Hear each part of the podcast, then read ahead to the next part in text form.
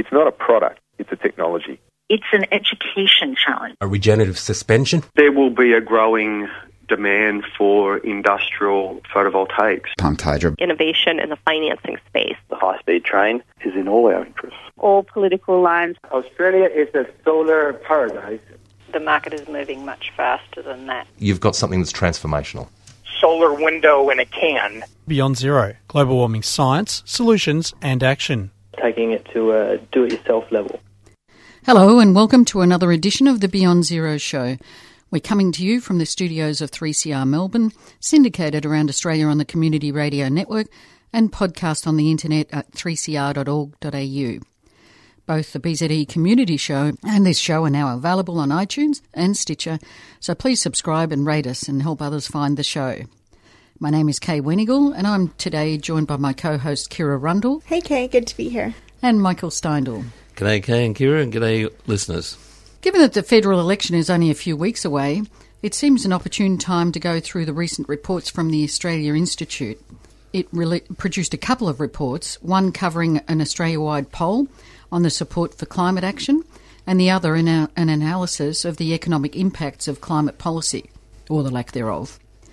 To explain both these reports, we've got Mark Ogge in the studio today, and Mark's the principal advisor of the Australian Institute. Listeners may remember him from last year when we discussed that terrible issue of the gas fracking in the Northern Territory. Hi, Mark. Hi, Kay. Great to be here. Thanks for coming in. Mark, there's been a lot of political noise and attempted point scoring in this 2019 federal election lead up about the costs of acting on global warming, with some arguing that we need to give the economy a higher priority than climate action. So it's very timely to talk about your report on the costs of climate inaction, and that report's called The Cold Shower on Economics of Global Warming. It says there inaction on climate change could cost Australia $131 billion a year, and that's excluding natural disasters that already cost Australia over $18 billion a year. So, can you tell us how you arrive at a figure like a $131 billion? Yeah, thanks, Kay. I, I, think the first thing to the first thing to say though is that it's a completely false dichotomy to to um, frame the debate as between the economy and climate change because if we allow co- climate change to uh, to keep going in the direction it's going, it's going to devastate the economy. So action you know ac- action on climate change is the best thing we can do for the economy. And ultimately, every economic activity is actually extractive of the environment. It's it's not like the environment is a subset of the economy. It's it's the economy is a subset of the environment. Absolutely, absolutely, and and every major industry that we have is going to be massively impacted. Like everything depends on you know, having reasonably stable temperatures, uh, rainfall, not good rainfall, not too many natural disasters, and viable ecosystems. So it's it's just ridiculous to pitch them to, to frame them as in conflict with each other, and it's just clearly a a strategy used by some people who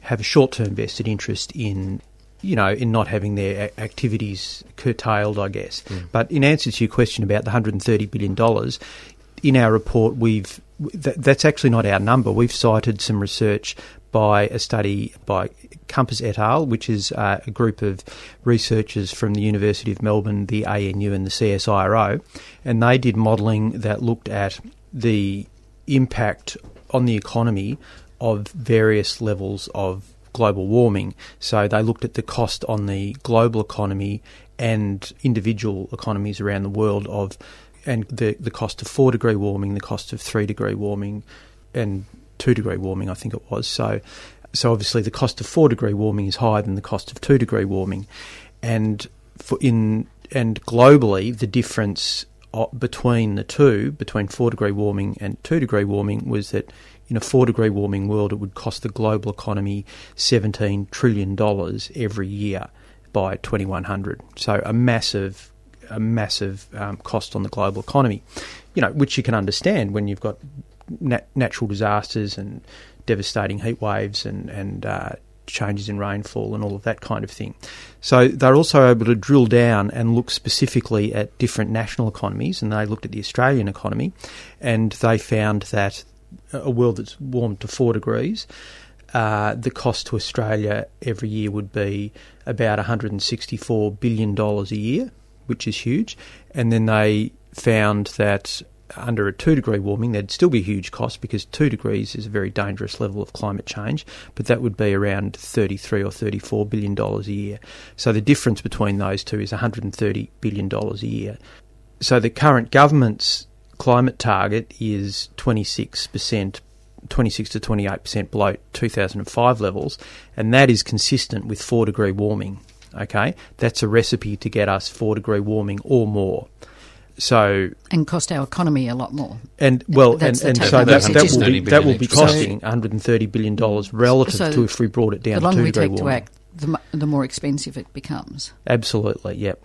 So the report stated that avoiding global warming brings major economic benefits, as you've just alluded to, and it also analyses Australia's recent e- experience with carbon pricing and supporting economic literature.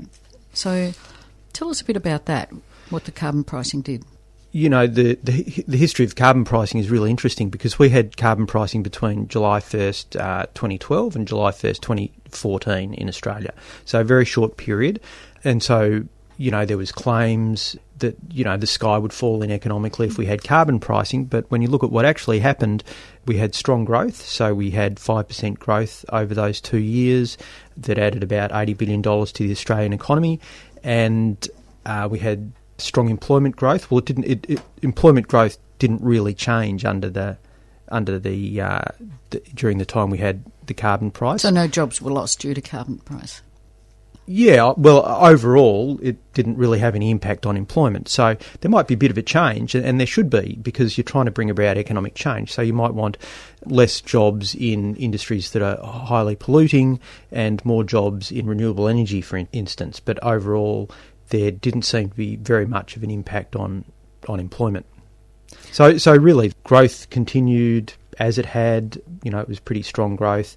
Australians got a lot richer over the, that time, about twelve hundred dollars per person. Wow, uh, over which is time. definitely not happening at the moment. Yeah, so well, growth adds up over time, and so Australia has had strong economic growth for for a long period, but it didn't change under the carbon Mm, price. mm. It didn't affect it negatively, as No. A lot of people think. No. But what did change was there was a dramatic drop in emissions during that time. So it's, I think, a really important take home message that the economy can continue to grow while emissions decrease. I think A- Absolutely. Yeah, yeah, it was very effective. It brought down emissions. Emissions were going up before that. They went down during the carbon price, and they've been going up ever Mm. since. Mark, the cost of natural disasters is readily available. Are they increasing? Is there evidence they're increasing due to climate change? And if so, are these costs being included in projections? So natural disasters. So the, the report I just talked about, for instance, with the 130 billion dollar uh, a year difference with four degree warming, is very conservative because it actually doesn't include the costs of natural disasters, and the costs of natural disasters are massive. So in Australia at the moment, natural disasters cost us on average about 18 billion dollars a year, and they're projected even if you didn't take into account climate change, that's projected to grow to about $30 billion a year by 2030. Why would they have not included that? Are they just being ultra, ultra conservative? So they. Yeah, look, but, but Deloitte Access Economics, who did the modelling, basically just didn't. They didn't factor in climate change, and I think it was it was actually a political decision because it was it was basically done by the insurance industry trying to get the government to take steps to do adaptation and build resilience. And they thought that if they took, if they framed it in terms of climate change, they'd have less less mm-hmm. success with a conservative government that was was quite sceptical about climate change. So it was it was kind of political. What you've got to understand is that of that eighteen billion dollars a year, it's made up of just a few events. So, for instance, the Queensland 2011 floods, the total economic cost of those events was estimated at about $14 billion. And the Black Saturday bushfires were about $7 billion. So, two single events make up a very large chunk of that. Now, what climate change is doing is making those kinds of events more frequent. So, the Australian Bureau of Meteorology has uh, done modelling and they said that rainfall disruptions, which include those kinds of floods and droughts, have already increased by 30% in frequency as a result of climate change. And that's Over what period of time? um, that's to date, or to, to 2014 when the study was done, and the, and by uh, mid-century that'll have increased. They'll have increased in frequency by 90%, and by um, up to 130% by the end of the century. So you're going to get more and more, like twice as many of these events, like the Queensland floods, and at $14.5 billion a pop, that's a massive increase in the cost of natural disasters. Mm. So we know that we know that, that these disasters are increasing, and um, we know the costs are massive. So it's a really, really important that we get onto it. Very scary, in fact. The report states that there's many economic anal- analysts suggesting that the economic impacts of, of taking appropriate climate action will be minor. Why are they arguing this? Well, because it's it's the the costs of the, the, well, there's two reasons. The costs of inaction of climate change, as we've just discussed, Yep. are absolutely massive globally. So it's know, offsetting that not just in of Australia. inaction? So yeah, so it's um, you're spending some money to avoid to reduce a problem, Mm-hmm. avoid it as much as possible, or reduce it. So if you're not hit by the massive costs of that problem, then you know there's there's not much cost to it. But the other part of it is that a lot of the changes that you it's it's a win-win situation. A lot of the things that you need to do to actually avoid dangerous climate change have a whole lot of spin-off benefits. You know, it's always framed as a cost, but mm. actually renewable energy is now cheaper than building a new coal plant or a new gas plant. So you take a step that reduces emissions, it actually has a it it actually gives you cheaper power, which has a huge which has huge flow on benefits. When you take action in the land use sector and you do revegetation and you um, improve your soil tillage and all of that kind of thing, uh, or you do biosequestration, well, that has huge benefits to to to the land and to the productivity of agriculture. So. Um, It's like that uh, famous cartoon. What if we did all these good things and, Yeah. and we didn't need to? Absolutely. Uh, transport is another great thing. And th- this is why BZE is so great because BZE actually paints the picture and, and, and looks at the and looks at these things we could do and actually identifies all the great benefits, the the jobs and economic benefits. And that's the surprising thing the number of jobs that are there. Uh, It really staggers me that we're arguing about the Galilee Basin, which is at best, very, very best, going to produce 1,400 jobs for Yeah. Adani. And then if you put renewable energy in that area, you'd be talking about tens of thousands of jobs. Yeah, well, Why aren't people talking about that? So, so you're absolutely right. I, th- I think we have to take a step back first, and we have to. If you're talking about jobs in the economy, uh, you've got to remember that there's a workforce in Australia of I think I think it's about 13, 11 or twelve uh, million Million. people, right? So mining is a very small part of that. So, Mm. for instance, the coal industry employs about half of 1% of the Australian workforce. So it's a small employer anyway, and um, it's highly automated and it's getting even more automated. And on top of that, when you have these massive resource projects, they tend to crowd out other industries. So the economy is not a magic pudding. You've got a, cert, a limited amount of skilled labour. So if you start a, a massive coal mine in the Galilee Basin that employs a thousand people, you know, it needs them straight away. Then that'll that will those people have to come from somewhere else. So the jobs are it's rearranging the deck chairs rather than creating new jobs to, to a large extent. So it's actually very small. Like something like Adani is a very small jobs impact. And so yes, there's a lot of r- jobs in renewable energy, but there's also the rest of the economy to concentrate on health, education, all of these Tourism all of even. these tourism, and Especially in um, Queensland. and and the reason that there's so much focus on coal jobs is just that there's a company that stands to make billions of dollars out of out of exporting the coal, and they've got a very strong incentive to talk a lot about the amount of jobs they'll be creating. And it's interesting that it's I, I, I always say it's it's kind of inversely proportional.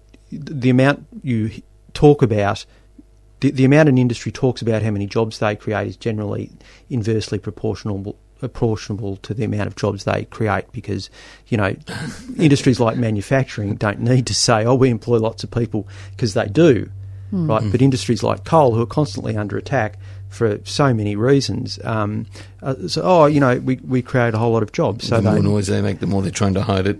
yeah, that's right, that's right. If you've just tuned in, we're talking to Mark Ogge, Principal Advisor of the Australian Institute. I just want to switch gears here away from jobs for a sec um, and talk about specifically one of the studies that you cite in one of the reports by Vandyck et al., which found that um, Australia could comply with a two degree scenario with a change of just um, a reduction of 0.25% of GDP. So that's a quarter of a percent drop. Um, does the federal lab- labor's target of 45% emission reduction by 2030 bring us closer to that?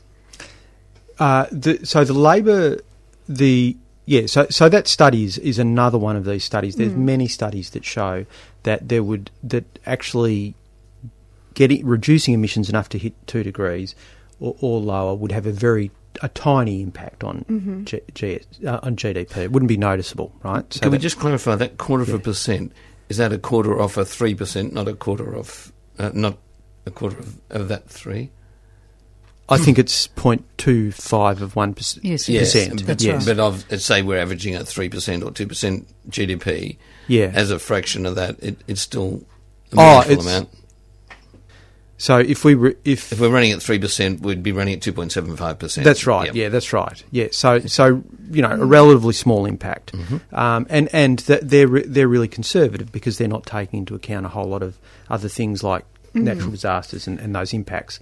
But um, in terms of how close it gets to with Labor's policies, so the coalition's policy is, or the government policy at the moment is a 26 to 28 percent reduction on 2005 levels by uh, uh, by 2030, and that's putting us on track to four degrees warming or more.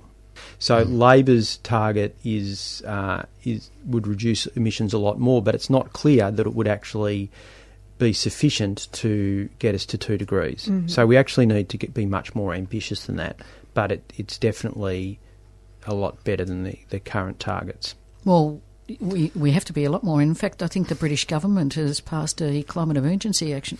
Yes, Yeah. just yeah, the I saw that yesterday, I think. Yeah. and and I mean I think the penny's dropping because you know this year has been.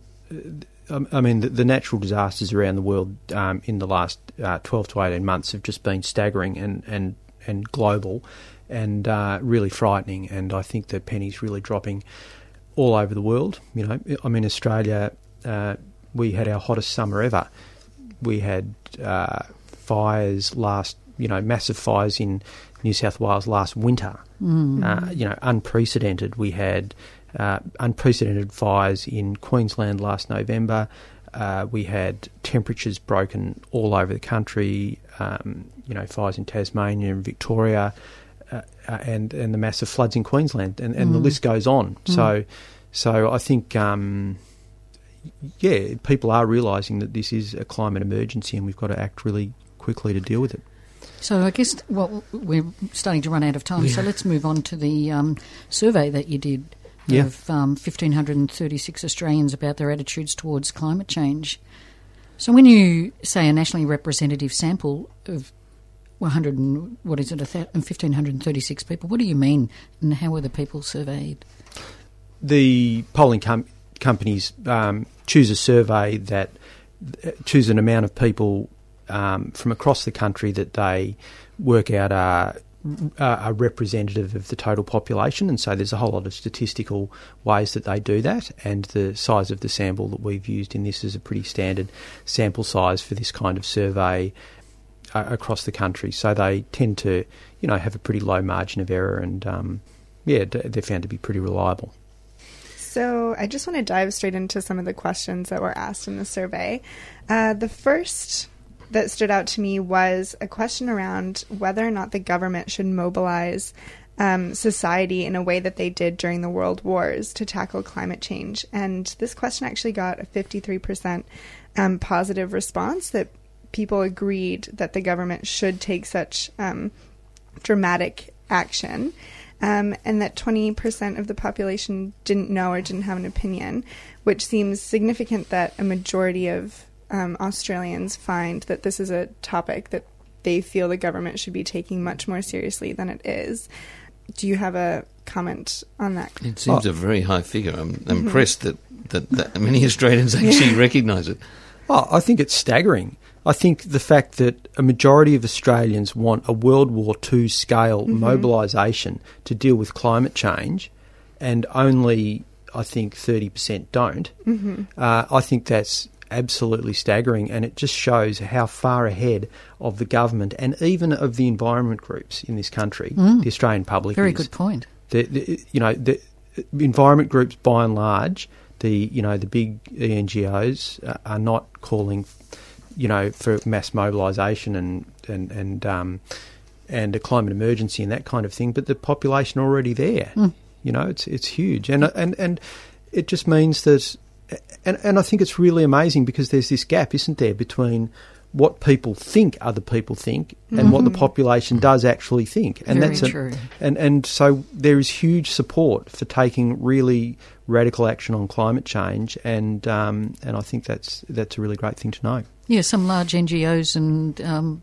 politicians, federal politicians, don't seem to get it, but the mm. rest of Australia does. Yeah.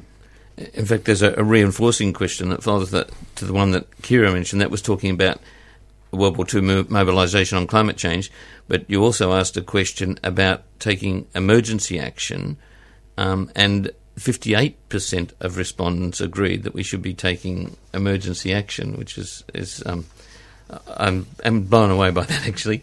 But even the question, um, what Australia does on climate change will make no difference you get 59% of people disagreeing with that, showing yeah. that people are uh, uh, so aware of the lack of government action. Yeah.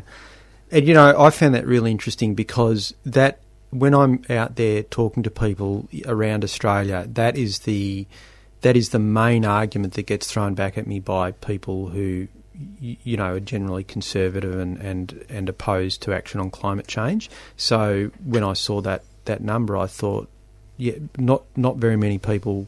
Well, most people just don't buy that argument, and that's really comforting to know.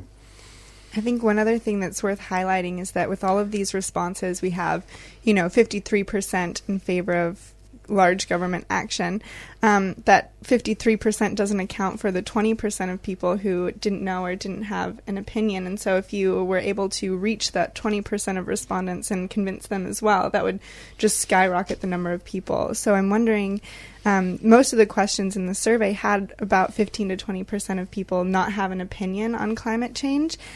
Do you think that kind of highlights that there's a lot of room for education and um, spreading the word to to 20% of the population as well. I, think there's a huge opportunity. We have to we have to reach these people and explain it and explain it in terms of how it impacts their life.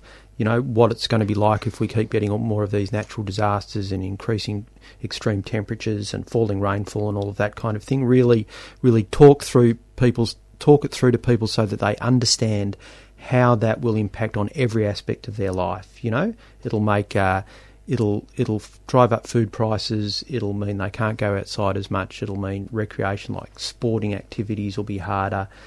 It'll cost jobs, all sorts of things.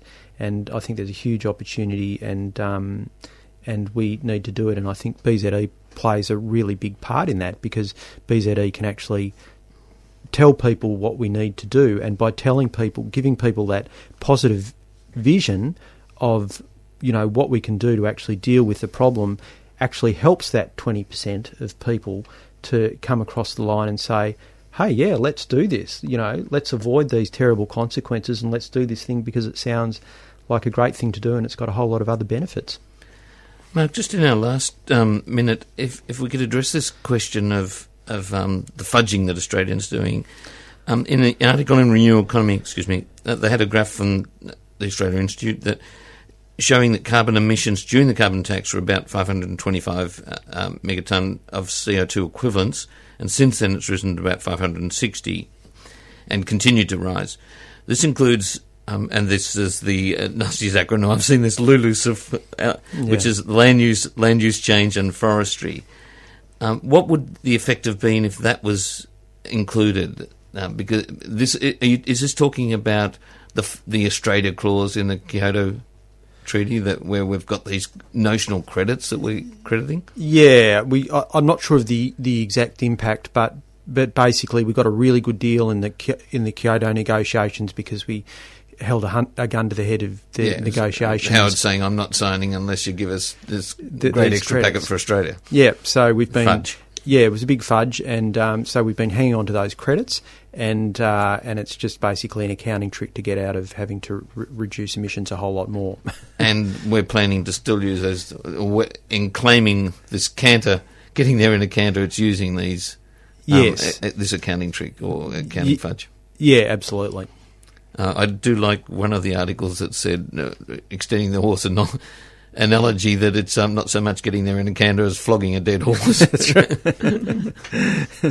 That's right. So the the other, just I, I think this is the last thing we can really comment on is um, the statistic on the forestry logging and the amount of support. It was huge in Yeah. Western Australia and Yeah. Queensland, where I think they do a lot more logging than anywhere else. Mm. Yeah, that was well- a surprise. Yeah, I mean, and and that's uh, that's really important. I think because logging is terrible for climate change and terrible for the environment. Uh, logging native forests and Australians just don't want it. You Yeah. know, a very vocal minority kind of do, but overwhelmingly Australians want this to stop. Yeah, seventy nine or more percent. Mark, we've just run out of time, so thank you very much. And where people can find out more if they Google the Australian Institute. The, the Australia Institute, www.tai.org.au. Thanks so Which much, is Mark. Australia's counterbalance to the IPA. That's right. We've been speaking to Mark Ogge, Principal Advisor from the Australian Institute. The Beyond Zero show is brought to you by the Climate Change Solutions think tank Beyond Zero Emissions and is recorded in the studios of 3CR Melbourne and syndicated around Australia on the Community Radio Network. Previous episodes of this show are available on iTunes and Stitcher, so please subscribe to help others find the show. If you enjoy the show and can donate to help cover airtime costs, please go to the BZE website and click on the donate button. Thanks for listening, and we look forward to you joining us again next week. Beyond Zero Emissions is an internationally recognised climate solutions think tank that is focused on solutions, not problems. Become part of the solution by becoming a monthly base load supporter. Go to www.bze.org.au to find out more. bze.org.au. You've been listening to a 3CR podcast produced in the studios of independent community radio station 3CR in Melbourne, Australia. For more information, go to allthews.3cr.org.au.